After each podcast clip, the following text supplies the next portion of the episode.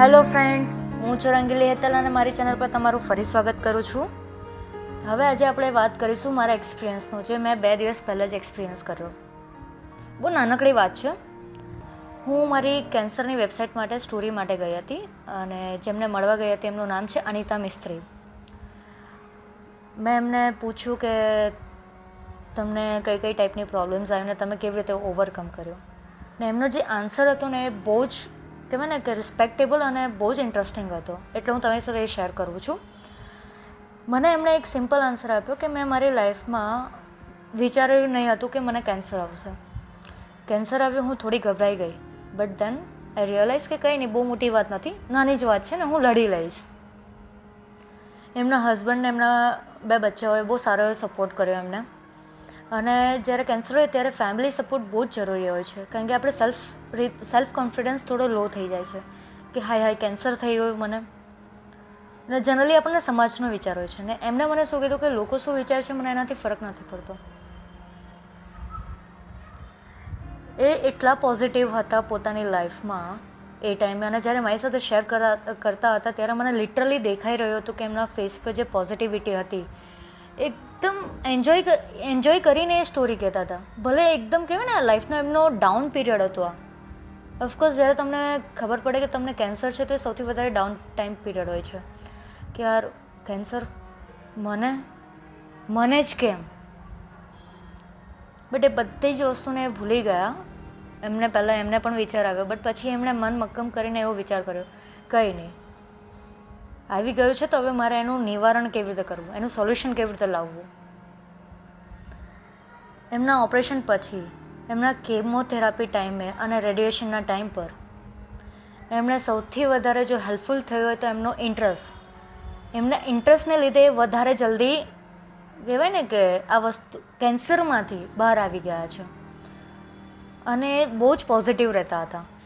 એમનો એ ઇન્ટરેસ્ટ હતો ગાર્ડનિંગનો. Yes gardening એમણે એમના ઘરની બહાર જ એક મસ્ત ગાર્ડન બનાવ્યું છે. અને ગાર્ડનમાં એમણે બધી જ ટાઈપના શાકભાજી ફ્રૂટ્સ અને અલગ અલગ જાતના ફ્લાવર્સ અને ટ્રીઝ ઉગાડ્યા છે. એવું નથી ખાલી ઇન્ડિયાના બહારના પણ એમણે ટ્રીઝને બધું ઉગાડ્યું છે. હવે સૌથી ઇન્ટરેસ્ટિંગ વાત એ હતી કે એમને આટલી તકલીફ હતી તો એ કેવી રીતે ગાર્ડનિંગ કરતા હતા? એમણે કીધું કે હું તકલીફમાં હતી, મને ખબર છે. બટ શું થયું? મને, હું જ્યારે ટ્રીઝ જોડે રહેતી, જ્યારે મારા શાકભાજીને ગાર્ડનિંગ કરતી ને, ત્યારે મને સૌથી વધારે ખુશી મળતી. અને એમણે એક વાત મને કીધી હતી કે જ્યારે પેલું છોડ મળતું હોય ને, જ્યારે એને પાણી પીવડાવું ને, એની કેર કરું છું ને, અને એમાંથી કેવું પાછું જીવિત થઈ જાય છે. એ જે મોમેન્ટ હતો ને, કે મને બહુ પ્રેરણાદાયી હતું. મને બહુ ઇન્સ્પાયર કરતું હતું. જ્યારે એમણે મને વાત કરી ને ફ્રેન્ડ્સ સાચું કહું કે સૌથી વધારે પોઝિટિવ વસ્તુ મને એમની પાસેથી મળી.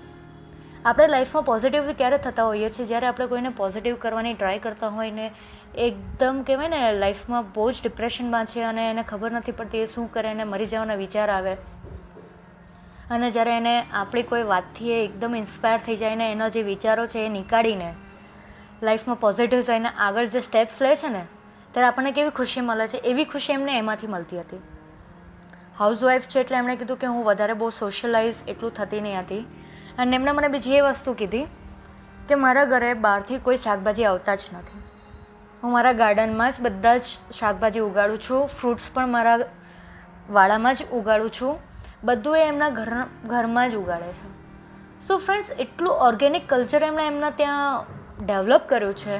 જ્યારે હું એમના ઘરે ગઈ ને બહુ જ અલગ ફિલિંગ આવતી હતી. એક તો યાર આજુબાજુમાં એકદમ ગ્રીનરી ગ્રીનરી દેખાય. આપણે જ્યારે મનમાં શાંતિ જોઈએ, યા તો રિલેક્સેશન માટે જોઈએ, તો આપણે શું કરીએ? ક્યાં તો કોઈ દરિયો શોધીએ, ક્યાં તો કોઈ જંગલ શોધીએ. કે જ્યાં આપણે જઈને એડવેન્ચર કરીએ પછી થોડી શાંતિ મળે પીસ મળે. એમને તો પીસ જ આખું એમના ઘરે લાવી દીધું છે. સો ફ્રેન્ડ્સ એમ એટલું મોટિવેશન એમના તરફથી મળ્યું છે. સાયલેન્ટ મોટિવેશન હતું આ. એક હાઉસવાઈફ આટલું પેશનેટ છે એમના પોતાના, કહેવાય ને ઇન્ટરેસ્ટ માટે.